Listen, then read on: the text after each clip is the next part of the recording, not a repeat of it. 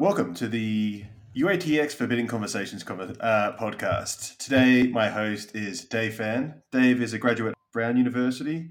His foremost employers has been ZocDoc, Deutsche Bank, which, as time of recording, is still a still an organization in operation, and is currently a venture capital venture capitalist. Correct. In that space, a venture capitalist for Alumni Ventures. He is a recent resident of New Jersey and a first time father as of this year. Dave's also my friend, and I'm really excited for this conversation. So, uh, Dave, welcome aboard the podcast. Thanks for having me, Harry. It's great to be here, and first time I've been a guest on a podcast, so this should be fun. It should be. As you know, the way this conversation usually works out is I'll probably try and walk through your life, see what, pull out things that are start that are interesting, and with all things that are interesting, the best place to usually start is the beginning. So maybe you could give us a bit of a background on what it was like as a young Dave, where you grew up, who your family was, your siblings, etc. Sure. So I was born in the Bronx back in 1987. My dad was a postdoc there at Albert Einstein Medical, where I was born. Came a few years before. Classic American dream immigrant story where he was one of the first students who came over from China and had a scholarship. So, you know, spent a few years there in New York and then moved out to Jersey where I grew up. Had a pretty idyllic, normal childhood and then went over to Brown for undergrad. That was a unique experience in higher ed. Made a lot of great friends from all around the world.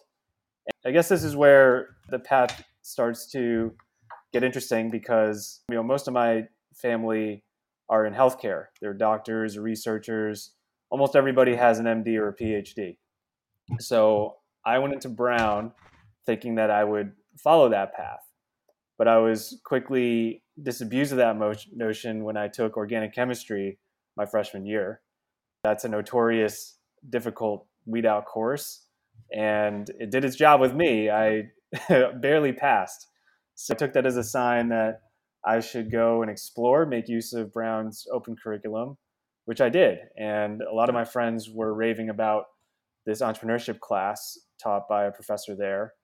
And I remember as soon as I went into that class, it hit me that you know, this was much more exciting, much better fit for my interests and, and my skills. So I decided to become the black sheep of the family, went and majored in econ, and then you know, graduated in a time like this, a very bad time to be a new grad looking for a job in 2009. So, you know, I had interned the summer before at Deutsche Bank.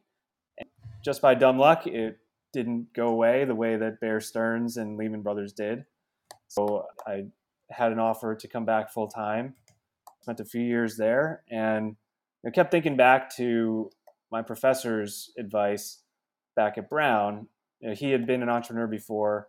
He would always uh, emphasize to us every class that the biggest risk is not taking one.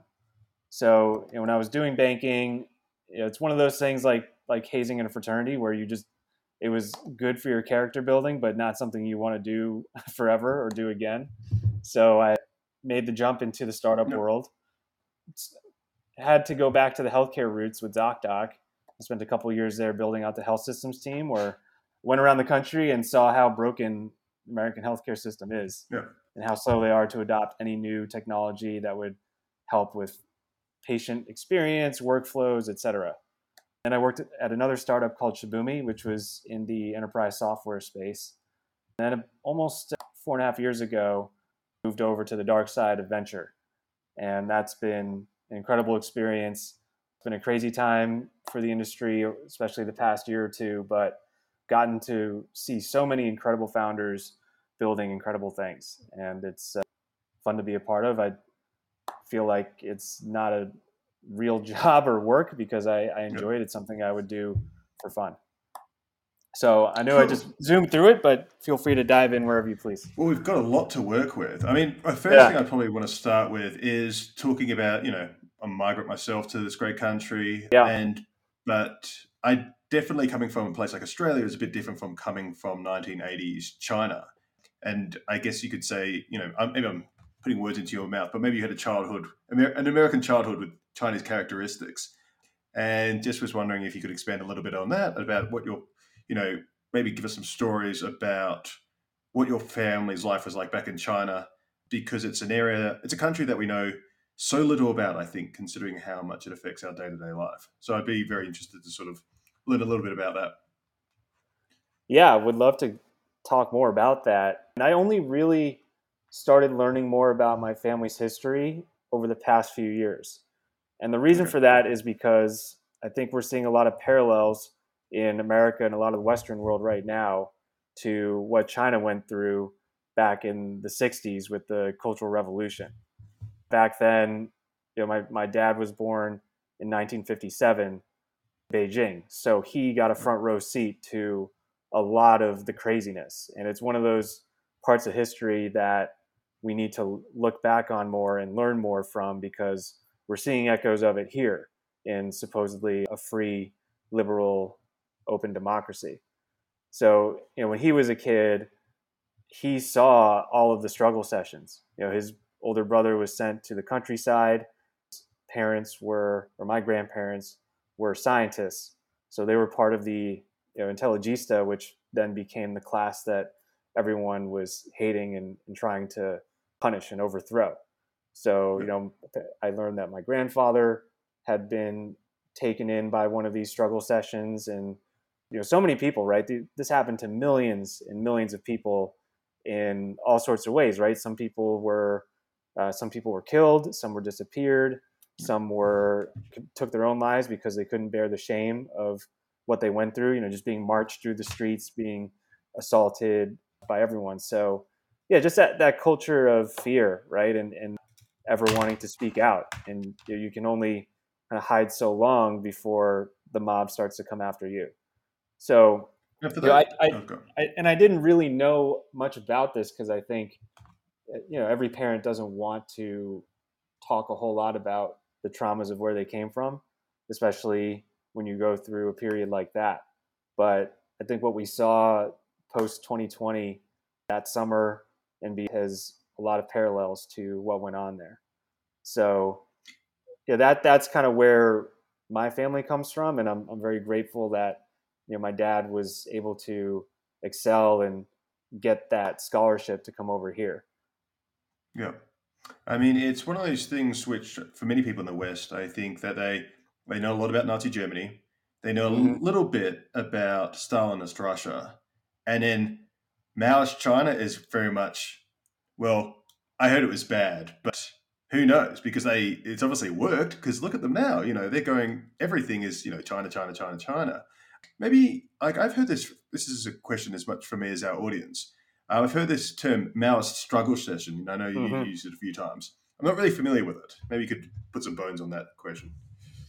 Yeah, it's basically a mob shouting down a person that they think is a class traitor.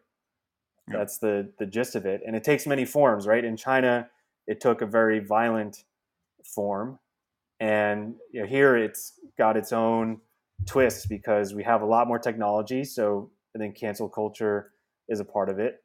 And there's a lot of full circle moments in my life that I've come to appreciate. You know, I actually participated in a struggle session of sorts without knowing it. And this is somewhat related to my interest in UATX and contrasting it with Brown and a lot of these quote unquote elite schools and the, the types of educating slash indoctrinating that they do. But you know, back when I started my freshman year, summer before actually, I got a letter in the mail inviting me to participate in a pre-orientation program that was only for minority students. Forget the language they, that they use, but it was hosted by the Third World Center, which still exists. It's been around since the 70s, yep. I think, at Brown, which is a center for all non white students. Its mission is to build solidarity in this community. So, hmm. you know, I, I had, again, a pretty normal upbringing. I don't ever recall having a politicized type of instruction in high school all my friends were from different races, religions. We all got along great. We gave each other shit. Life was fine that way. It's it's a weird world, even though it wasn't very long ago. But believe it or not, that's how people grew up in in America. So, anyways, I, I get this letter in the mail. I didn't think much about it. I just signed up for it because I was excited to start college. And if they were going to give me a chance to move in a week earlier, why not? Right. So I, I sent the letter back and got to move in early. Immediately started making friends.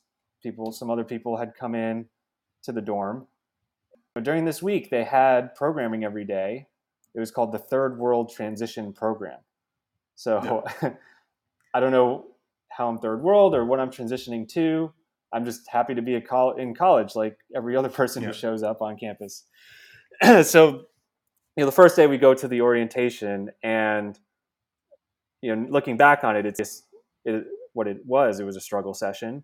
You had all these facilitators holding this type of session where, hey, you know, raise your hand if you've ever experienced racism. Step forward if you've ever you know, felt like you were in a, a colonized space. Yeah, the, the, jargon that we're seeing permeate everywhere today.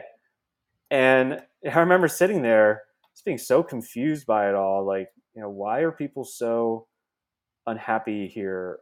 Uh, these are the best and the brightest, and why are we talking about how we're victims? Like, we're sitting here on this nice campus, this top school. I just, it, I just didn't get it. Right? I was, I was 17. Yeah I didn't know any better. And I found a few other kids who were kind of of that mindset too. So we just decided, hey, we're not going to show up to any more of this. We're just going to go hang out on our own and just enjoy being at college the regular way instead yeah. of doing this. But you know, unfortunately, the reverberations from programs like that have carried on now, you know, 10, 15 years later. So even on campus, when the rest of the kids moved in for regular orientation, I already saw all of the cliques formed. You know, all the people who went through the TWTP Third World Transition Program struggle session, the minority kids mostly, they would go sit at the dining halls by themselves, and they wouldn't really be making that much new friends, even though they'd already been there for a week longer than everybody else. And I thought that was just so antithetical to the college experience. You're there to meet people from different backgrounds to learn from them to have dialogue and that you know programs like this cause segregation and it, it just felt so bizarre to me but now seeing how history has played out recently it all makes sense now right this is something that's firmly embedded in the orthodoxy of a lot of these universities why do you think people find these ideas so attractive, both as a provider of, like a supplier of victimhood and a demander of victimhood? Good question. I think, well, first, as a species, we human beings are very tribal.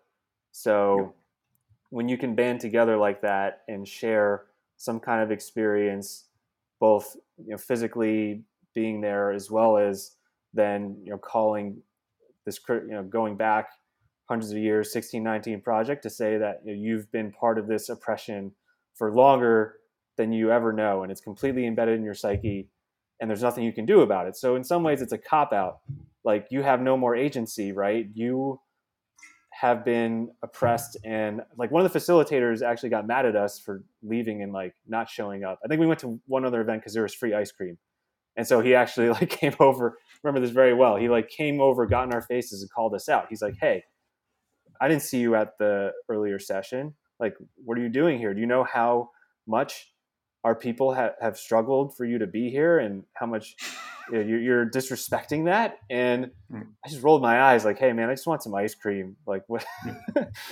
what are you talking about? You know, like my parents came from another country and they barely had food to eat for a lot of their childhood.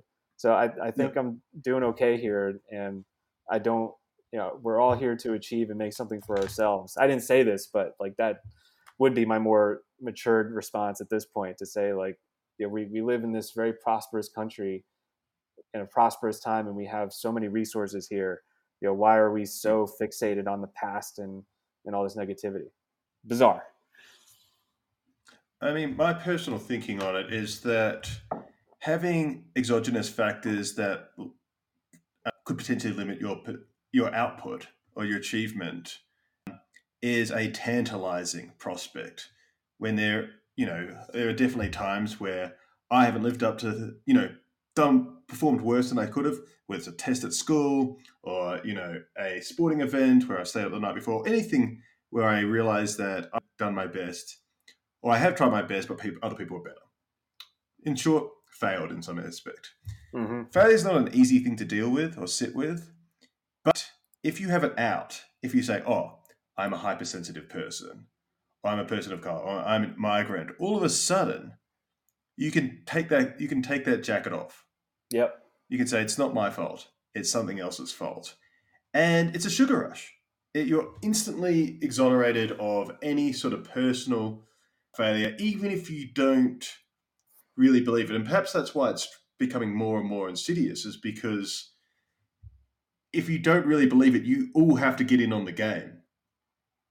You have to try, try twice as hard to believe in it. So that's my only personal thoughts on it. Before yeah, I, well, there, it, it is attractive because of the tribalism and because it gives you an excuse if you haven't achieved what you wanted. And now I think mm. there's a third strong incentive, which is the financial one.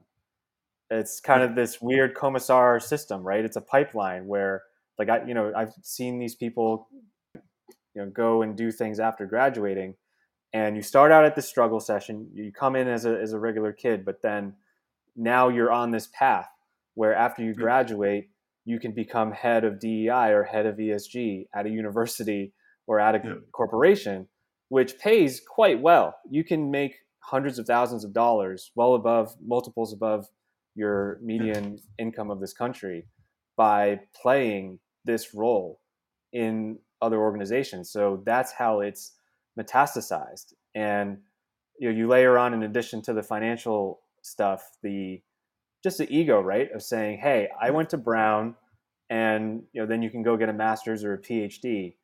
Therefore, I am a superior intellect and I'm also a superior moral person relative yeah. to you peasants here. So I you know I am the commissar. I'm basking in my my excellence in my morality, and oh, but I'm also making far more than the average worker doing the actual job of a corporation. You know, delivery person. I think I saw the other day like there's there's now these commissars in the CIA or all branches of government, and they're making much more than your entry level analyst who's doing the real work. So all of these things have combined into this leviathan that's you know, very hard to reverse because yeah. you've just got new people coming in every single year being being herded into this this pipeline and this path and i totally get it you know like people respond to incentives is possibly rule number one of economics and thinking of you know the process i'm trying to build something small on the side business wise and i think that i know that if it takes off I will. I might not hire a DEI person, but I'm definitely going to get the freelance, you know, the consultant to come in and do the session because I'm not buying. Even if I don't believe it, what I'm buying is insurance in case.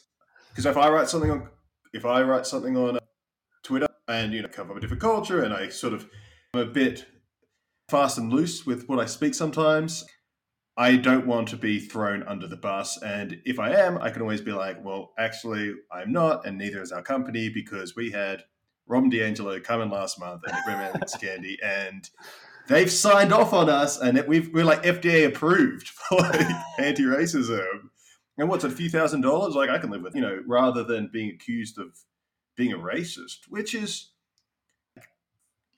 you think that's not me, but maybe it is. You know, maybe you know even if having a you know because the thing is these things are almost like conspiracy theories there's always like an out you know yeah. it's like oh why didn't why why wasn't you know this major event why didn't the aliens come on the 3rd of july it's like well actually it's the 3rd of july next year so we just got to keep playing the game or they did come and it's you know it's all sort of um, all sort of a all very complicated that's for sure and yeah well it um, is like become a real cottage industry. It's somewhat of yep. a shakedown, but you see the real life impacts of it everywhere.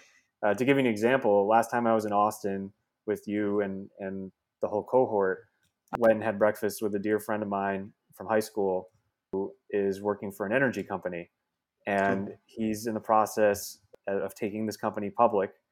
and they had to hire investment bankers. They had one European bank who they'd been working with for a long time reject them because of ESG principles. So, you know, this again, from a business perspective, why would you fire a customer that's paid you millions in fees over a long period of time? That, that makes no sense, but they did it. So, like, all right, let's go find another bank to run this IPO process. They went and, and talked to Goldman. Well, Goldman, for every company that they take public, forces you to have two quote unquote diverse board members. So, you know, th- there's so many layers of economic damage that we're seeing here because it's not just the salaries that you pay to have the commissars and you know have your little seal of approval. Yeah. You also are getting distracted from the core mission of running your business. That's a secondary. And yeah. when you extrapolate that to thousands of companies doing this over the world's largest economy, someone's got to you know do a thesis, an econ thesis of exactly what the real costs are, and they're probably staggering. So, anyways, if you take this company public one day, hire me on the board. I'm not sure as an Asian if I count as diverse, but if I don't, you know, I'll just change my pronouns real quick, and you'll be okay. Goldman can take you public. My favorite term recently has been the, a, re, a retooling of the term "gay for pay." there's been an explosion of bisexual applicants as someone who's put in a few jobs, I might have been guilty of that myself. Well, you could be the you can do the Elizabeth Warren playbook and yeah, have your one one thousandth exactly. percentage of Native American ancestry. Yeah, lots of different ways to to go at this, but yeah, my point is it's it's just uh, yeah, it's just silly and it causes all sorts of economic and societal harm. Yes, I, I, think it is. I'd love to. Re- we'll return to this conversation a bit later when we talk about you becoming going from student worker now father. Sure. I would love to. One thing I find really interesting about the American experience is applying for college. I think when we had our first meeting down at Joe Lonsdale, thanks again for Joe Lonsdale for hosting us and uh, sponsored by Palantir. He, we talked about how the US system of applications is unique, potentially exceptional, but certainly unique um, and very different from what I experienced. And I can sort of see some value in this holistic viewpoint, but I can also see some weaknesses in it. So, talk me through your college application process, the sort of the stress you felt, and then maybe the cathartic moment when you got your got your letter in the mail. Wow, so recalling some fun memories here. So, given that I, I had an American childhood, but with Chinese characteristics, the expectation was always that you try to get into one of these Ivies or you know, Ivy adjacent, Stanford, MIT, Duke, etc. So yeah, and I applied to a lot of those schools. There's a lot of good competitive pressure. You know, I went to a public school, but it was pretty well ranked. Top 10% of the class usually ended up at one of these top schools, and you know, they were the tip of the spear. Like really hardworking, bright people, and they all went to these schools and have gone on to do pretty good things in the world. But yeah, it was pretty stressful. You got to make sure that you you keep your grades high, you get good SATs, and then you know increasingly so you have the more intangible stuff that colleges look for. You, you want to be captain of a sports team, or you want to show that you're excelling in a certain extracurriculars, or you mm-hmm. have a, a really unique interest that you've gotten quite good at or you've become a leader in. So, in a nutshell, that's what a good applicant looks like. And you know, the stats keep getting tougher every year. There's just more yeah. and more applications, more petition, more people from all over the world in the applicant pool. And so that's driven down the admissions rate steadily because the supply has not gone up, right? They can't build a whole lot of new dorms and make new space for more students. So I think when I applied, Brown's admissions rate overall was maybe in the, the low teens, like 13, 14%. Yep. And now it's in the mid single digits, like five or 6%. They just announced uh, by email the new, cl- the new admitted class that is going to be coming in. And then, you know, I, I did actually see it from a couple different angles after I got in. I guess given in the, the Asian diaspora community, anytime a kid gets into one of these schools, then you have all of the parents in the grapevine starting to ask your parents about, hey, what's the secret? Yeah. Like, what did your what did your kid do? How can my kid emulate this and get into that school? So I started giving some advice on that front, and you know, there's there's also a cottage industry of advisors and counselors, people who will be paid very high amounts, especially in cities where you have very wealthy people like New York or San Francisco. Yeah. Uh, and then you had the varsity blues scandal. So there's definitely a lot of people operating in there who get paid probably thousands per student to work with them and guide them through an application cycle. I also worked some odd jobs when I was on campus. Worked at you know making sandwiches at, at one of the eateries on campus. I did some kind of safety security stuff, and then I also had a stint in the admissions office, which mm-hmm. was truly where the plumbing was. I was taking all of these applications that were mailed in and filing them. So you know, I obviously wasn't in the room where they're reading the applications and making the Yeah. decisions, but you know, you'd see in the folders or you, every once in a while something would just be sitting there where you have like an officer writing some comments, and eventually this giant room of tens of thousands of manila folders would make its way into a big reject pile, like this maybe mm-hmm. pile, the purgatory, and then the accepted pile. So I saw some of that, and then I also became an alumni interviewer, which no longer happens, unfortunately. Another thing that COVID killed. Most of these schools try to have every student meet with an alumni, and it's for mutual Yeah. benefit. It's not like it's a very marginal thing where, like, yeah, we'll write a report and we'll check a box saying, you know, this is an exceptional person, they should definitely get in, or this was good, middle of the road, and probably not Yeah. a good fit for the school. So, like on the margins, it might move somebody from a maybe pile to an in or an out. Who knows? Yeah. But I think I was like 0 for 30 in that, which goes to show how competitive it is. It's uh, it, it just seems like I mean one question I was wondering when you brought it up, and it's a very good point, is the varsity blues scandal. And what it blew me away is that people are willing to. Sp- I mean, you're an economics major. You spend a lot of time in finance and now in venture capital. Why are these degrees so valuable? Because it seems like people are overspending on them. You know, if you're spending millions on donations and then hundreds of thousands on access, and you it's hard to see how that R and then at, intuition board, et cetera, et cetera. The ROI doesn't seem to be there. It wouldn't beat the S and P 500, so there must be something else there. So maybe expand on that as a hypothesis. It all comes down to status in the network.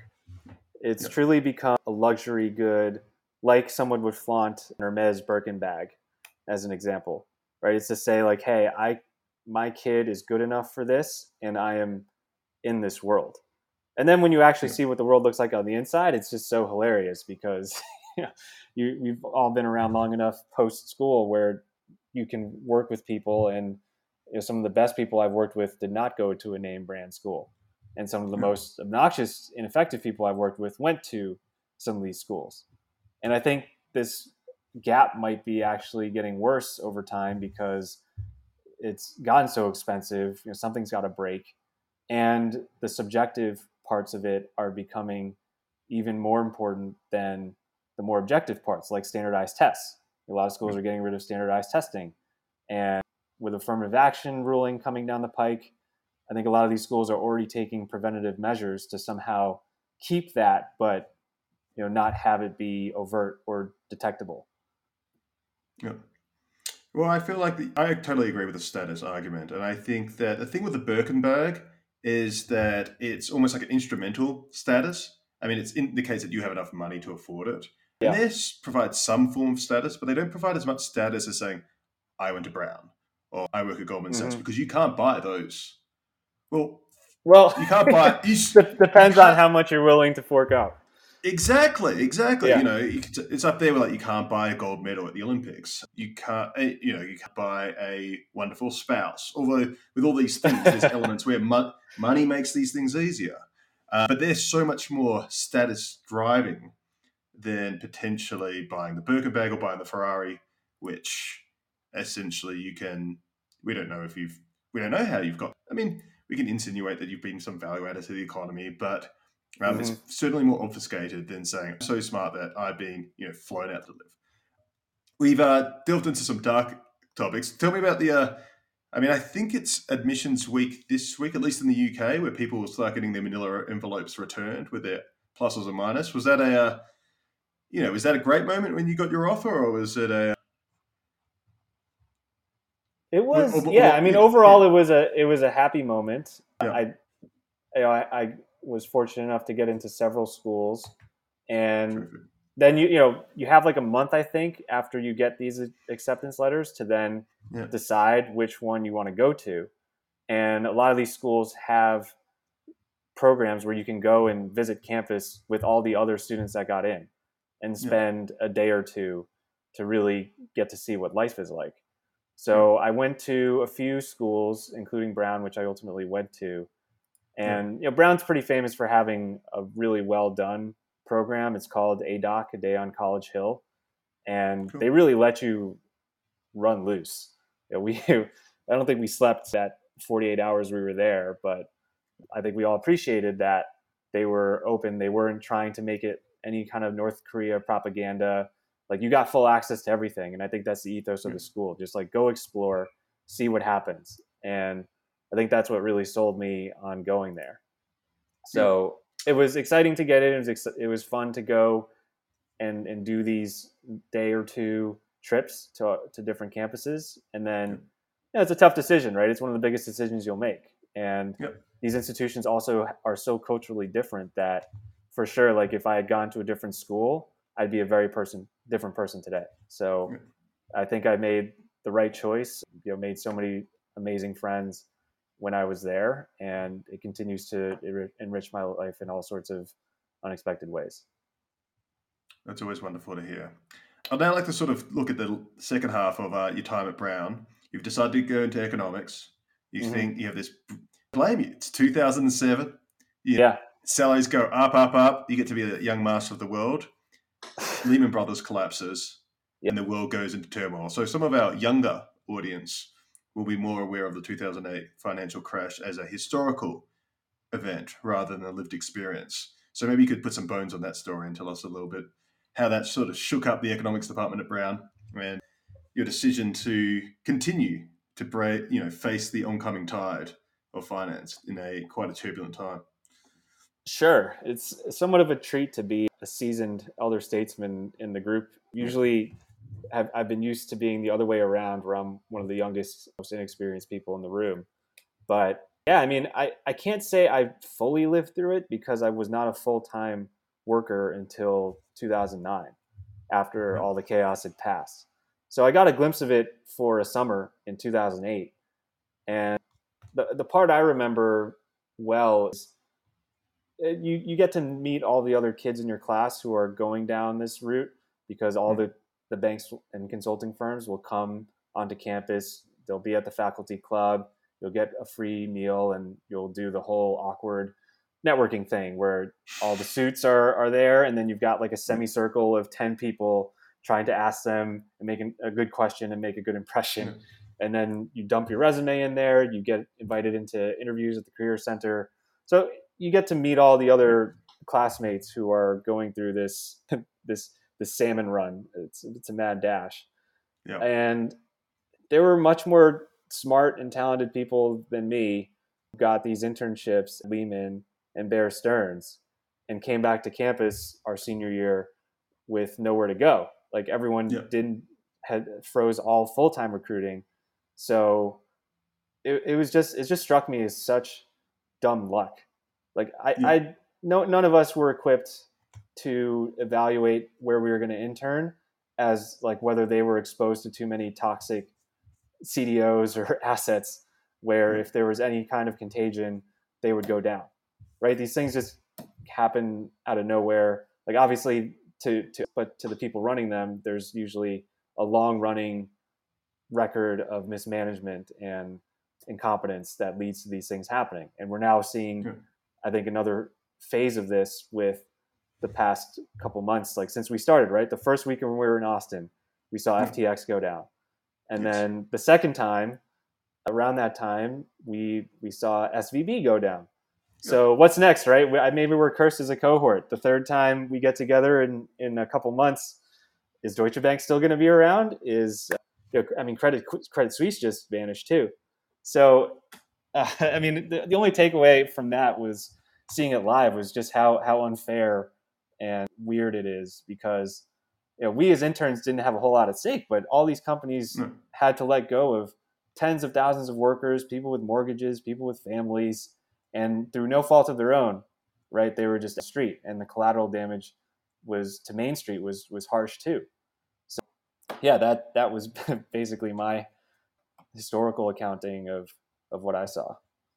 So, but it sounds like a rough start, but it got better after there. And you, Yeah, you the- these things always- years, yeah. yeah, I mean, these things always turn around eventually. We got the harsh end of that too, because when we hit the desk in September of 2009, they had underhired. Usually they give 90 plus percent of their summer interns offers, and Yep. most of them come back to, to fill the trenches. But we were maybe a third of that. And there was so much work and activity that it all fall, it all rolled down to us sitting in the analyst bullpen. So it was pretty grueling. You know, it's definitely the 80, 100 hour weeks that you just you just had to endure. It's uh, I've uh, I've uh, one of the expressions. I'm not entirely too sure if I believe it or not, but I I lean towards it. Is that there's no such thing as a glamorous job. Is investment banking glamorous? No. No. Very few jobs are glamorous when you really think about it. And investment banking analyst is one of the least glamorous. I think we did the the hourly calculation. We weren't making that much more than minimum wage. So, you know, it's it's it's rough. I mean, maybe when you get to a senior level and you're flying around and you're mainly just hanging out with clients, like going golfing or to the Masters, whatever it is, like that can be somewhat glamorous. But I mean, every job I've done, like you know, people think ventures get glamorous. It's really Yeah. not day to day. You know, you're you're just grinding, and look, as long as you're learning something and you enjoy the people that you're working with and working for, and it's aligned with your values, you'll have a good time. But it's never like the glamorous stuff that you see on TV. Amazing. You talk about then leaving it to then go. Is it to Zoc- ZocDoc? Yeah, Do you rage quit or is this a planned exit? It was a mix. I had my eye actually on going to VC right afterwards, but I think yeah, when I talked to VCs at the time, I got good advice, which I'd give to anyone else out there. Um, Before you go into VC, you should definitely work on the operating side of things. Work at startups because then you get to see what makes them tick, and it gives you a lot more empathy with founders, which might be the most important thing.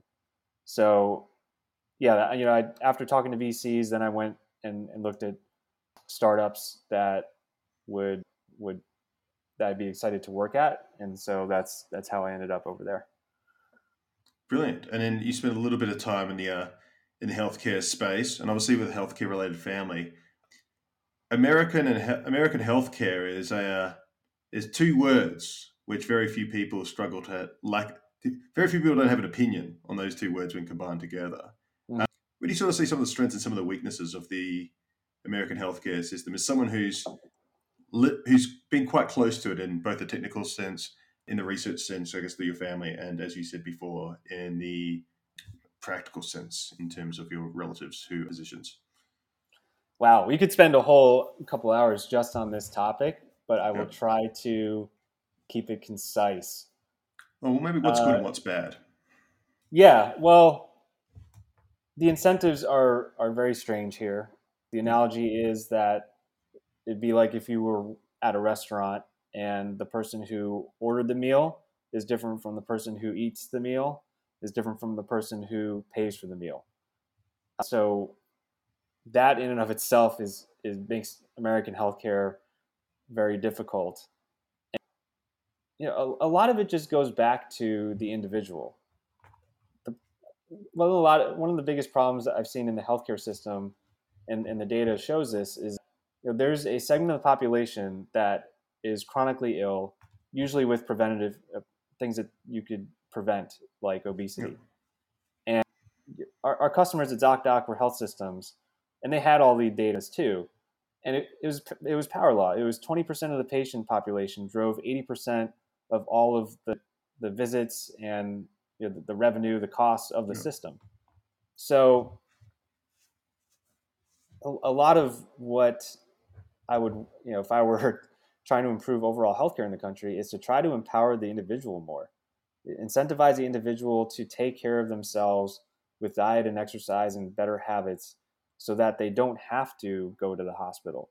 Because by the time you go to the hospital, something's already gone very wrong, and there are all sorts of bad incentives in place to keep you going, whether it's from insurance companies or the health systems or big pharma, right? So try to you know, we got to find ways to keep people in good health before they they then pick up these chronic conditions that makes them dependent on you know, all these things to to manage their lives.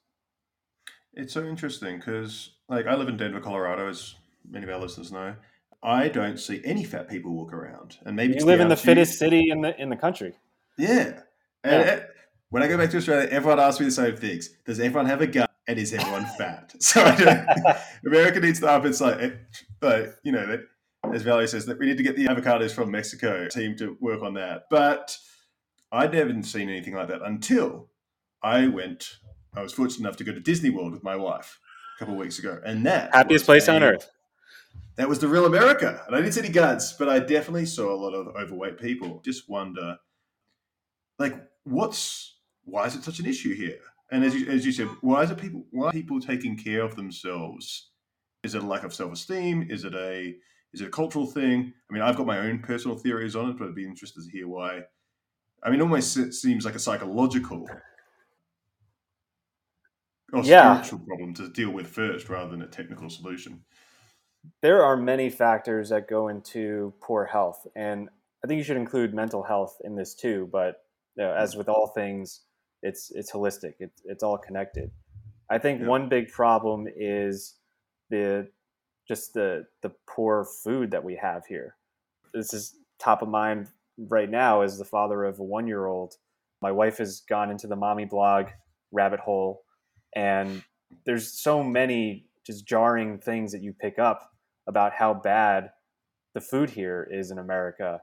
Obviously, you've got fast food; everyone knows about that, but just your average grocery store, most of the things that you buy, unless you're very careful, are not you know are, are full of pretty bad ingredients that in yeah. in Europe and other countries they actually ban. So I think that's that's one big factor. Another factor is just a sedentary lifestyle and the lack of the ability to walk anywhere. Yeah, I lived before I moved out here to the suburbs, I was in New York for almost 15 years, and I would get 10,000 steps every day just by by going through my daily routine. Yeah. So, yeah, I've seen people actually lose weight solely by upping their step count over 10, 15,000 a day. So yeah. that makes a big difference. But we take for granted living in these denser cities that for most people, you have to get in the car to go anywhere. And when you get in the car, you're not walking. So your whole day could just be the, the only walking you do is to get in and out of your car, parking lot, and then you know your office or a grocery store. So it's it's all very segmented, and it's hard to do what our ancestors did, which is you know you get up and you move around. You're constantly in motion, doing something physically. And then I think the last part of it is psychological, and the more dangerous things that are coming in, or that you know, that obesity and being fat is is beautiful. Like you're you're beautiful at any size, and yeah. that that's a blatant lie. It's no no serious medical professional in our entire history could make that argument. But all of a sudden, we're now getting these messages saying it's fine. Like eat what you want, be you, and yeah. you're just going to send people to an early grave if if you keep that mentality in place. A, idea that I sometimes consider is it's similar to what Gunnar talks about occasionally, one of our fellow Polaris fellows, about this concept of pride. I remember reading in Jordan Peterson's book where he talks about how often people will not fill prescriptions for themselves compared to how they'll whether or not they'll fill prescriptions for their pets or for their children. And it, essentially, the thesis of it was a lot of people treat others better than they treat themselves. And part of that is that they've lost a lot of respect for themselves because they know deeply all their flaws are quite, at, you know, at the most intimate level possible. I thought that was a, uh, uh, I don't know how if we can extrapolate that into what we just talked about. I fully believe what you've just talked about in terms of like structural issues, but I also think you know, it's if you're the only fat person in your friendship group, you're more likely to see an issue is if you're just one of one of thousands. Hmm. I think I might have a uh, a great segue. Is your baby just having a? Did I hear her on the? Uh, yeah, did you hear her over there? Yeah, I yeah. just did hear it. um, I've recently got married, and it's changed me, but I don't imagine it's anywhere near as impactful as having a kid. So maybe we can expand onto this last, the last fifteen minutes of our conversation. You know, talk about how you met your wife, getting married, and then becoming a father. Yeah, I, I met my wife, wow, almost 10 years ago. We got married late 2018, and then we had our, our daughter almost yeah. a year ago. So, I mean, flat out, it's the most amazing thing to bring a, a new life into the world. Can't recommend it enough. It's made me such a better person. And like, really, it's, it just, it's just not about you anymore, right? And it's somewhat hmm. inspiring and liberating in a way because my only mission now is to give her the best possible life. And yeah. of course, you go through the toil of poor nights of sleep, like last night, and probably racked up a thousand diaper changes at this point. But just having her smile and now start to giggle and, and blab and and walk around now. Like that's all the reward I'll ever need in life. So it's been a really special year, just so fun to watch her develop every year, and I, I can't wait to see the rest of it. That's really cool. You know, my wife and I are not at that point yet, but hopefully soon. It's one of the, I mean, one of the things that I'm, the book I'm reading at the moment, The End of the World is just beginning. If anyone's uh, looking for a book recommendation, you have one. Okay. Uh, one of the on the things list. that they one of the things they talk about, he talks about as a major issue, is the demographic collapse yeah. of societies. And we talk about the West all the time, but the West is almost insulated, particularly the United States, largely because of a huge amount of migration from Latin America. We can stay we're staying younger for longer here than other parts. Mm-hmm. China, for example, is going to be older. The average Chinese person will be older than the average American in just a couple of years you've had one child. I won't ask if you're thinking of having more. Feel free to share it. But I was one of three children growing up, and we were like a bigger family, but like totally normal. Now, if mm-hmm. you say you have three kids, I assume you're from like a religious cult. Like, what do you think? maybe give some uh, thoughts on why on this uh, topic because it seems to be the like now that I'm aware of it, I just see it everywhere. Being like, when are we go, going to a how big of an issue is this going to be running out of people? And what are the factors that are leading people to have so much less kids? And is there any is there any way we can move the levers of power to change that? Yeah i'm i'm with elon on this one. It is a, a massive crisis that we're only starting to realize what the ramifications are i'd love to have more kids i think a, a lot of it just has to do with being blessed from above you can't control for yeah. these things and you, you gain an appreciation for how precious life is. Most people, especially as they get older, will struggle. And we've seen lots of other friends and, and couples have to deal with that. So it can take quite a toll. But yeah, I think in general, there's a deeper void if you go through life and, and you don't have married and you don't have children. And all the stats are pretty crazy, right? Like I think in San Francisco, there are more pet dogs now than there are school age children. And right, like what happens to a society if it no longer perpetuates itself? Because you know, you, you can only really keep yeah. that going if you create a new generation of people who then are raised in, in the culture and the values to continue them on.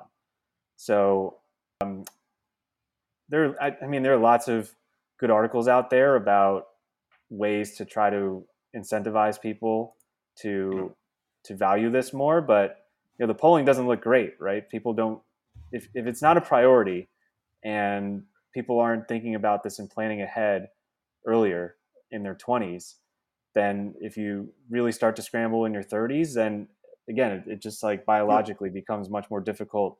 Number one, to start having children. Number two, to have more than the replacement rate of like yeah. three, two and a bit. Yeah. yeah.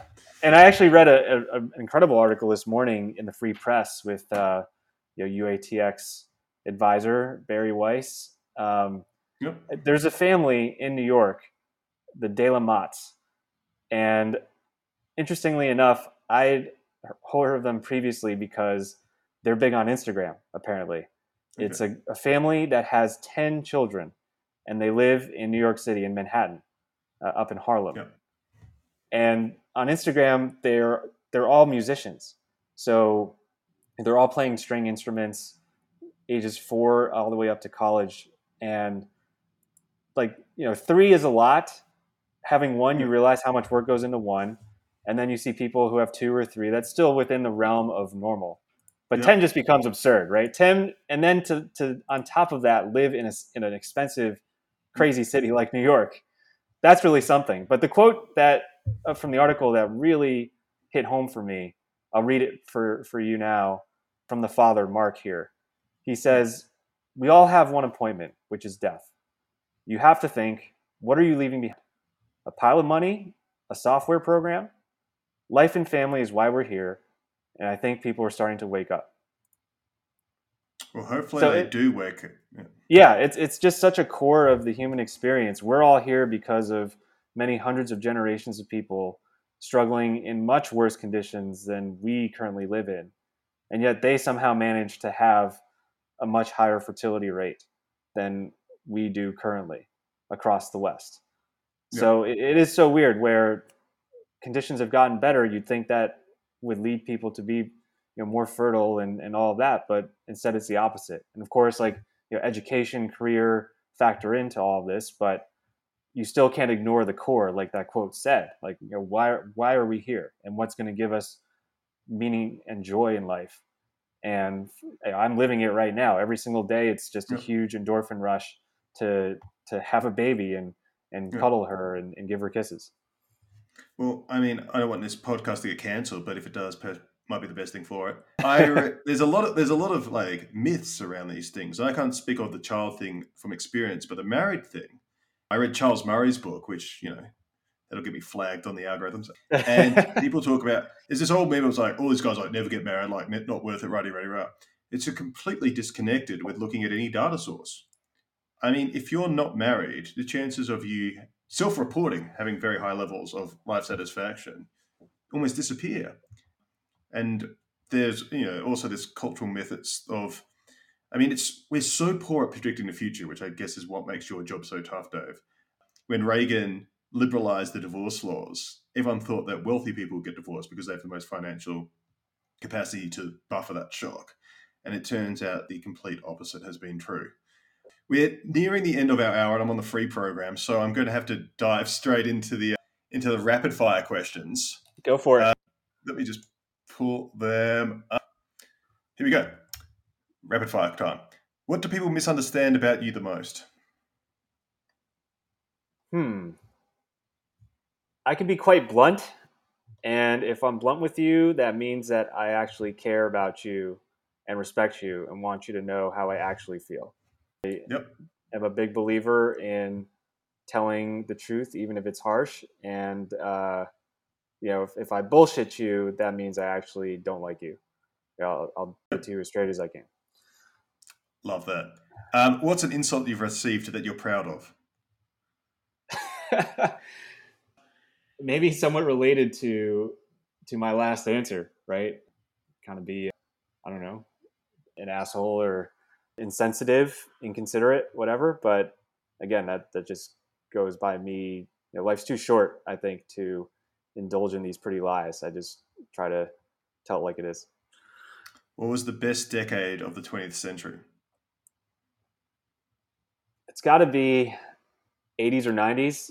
I wasn't even sentient for all the 80s, but yep. most of the time when I'm working, I'm jamming 80s music. I think that's when the Tax America and and the this country, this this culture was really at its best. And hopefully we can we can bring it back. Which emotion do you feel less than the average person? Emotion that I feel less. Or experience less? I think it's very trendy to be anxious these days. A lot of people just say they're they're full of anxiety or they're they're neurotic or worried about something. I don't feel much of that at all. The the baby helped I think simplify a lot of life and keep you busy where you don't have time to get in your head about things. But I don't feel that much anxiety. I just embrace everything as it as it comes. Are you worried about AI? Not very much. It's still in its incipient phases. It, it's always ironic to be in technology and to talk about AI because yep. all of it still comes back to the human who is creating it and the human who is using it and the humans in the government who decide how it can be used. I think the human side is always what technology is all about, and it also presents the biggest danger. You know, any technology, whether it's TikTok or AI or even weaponry is not dangerous in and of its own. It's only dangerous hmm. when bad humans decide to use it for bad things. So. Any of these things in and of themselves, I'm never that worried about. It's always about you know what what's what's up in here in the head and what's here in the heart that that causes issues. In 20 years' time, your daughter will celebrate her 21st birthday. What are three things you'd like to tell her? Man, is really good. We prepare for her first birthday. I think at 21, I tell her number one, try to enjoy what you have. You know, don't get caught up in the rat race or comparing yourself or you know, doing something just because it's popular or trendy with other people. Just do it for yourself. Chart your own path. Second thing would be to, I guess, to our earlier topic, find a, a good man, find a good person to bond with for the rest of your life. It's really important. And the third thing is just just have fun. Don't take everything so seriously. Thank you, Dave. That's going to be our episode. Thank you very much, Dave. He's an American husband, father, venture capitalist, and friend. If you listen to the UATX podcast, then hopefully we'll be back on the airs next week with another one of our great guests. Till then, I'm Harry Riddle. See ya. Thanks, Harry.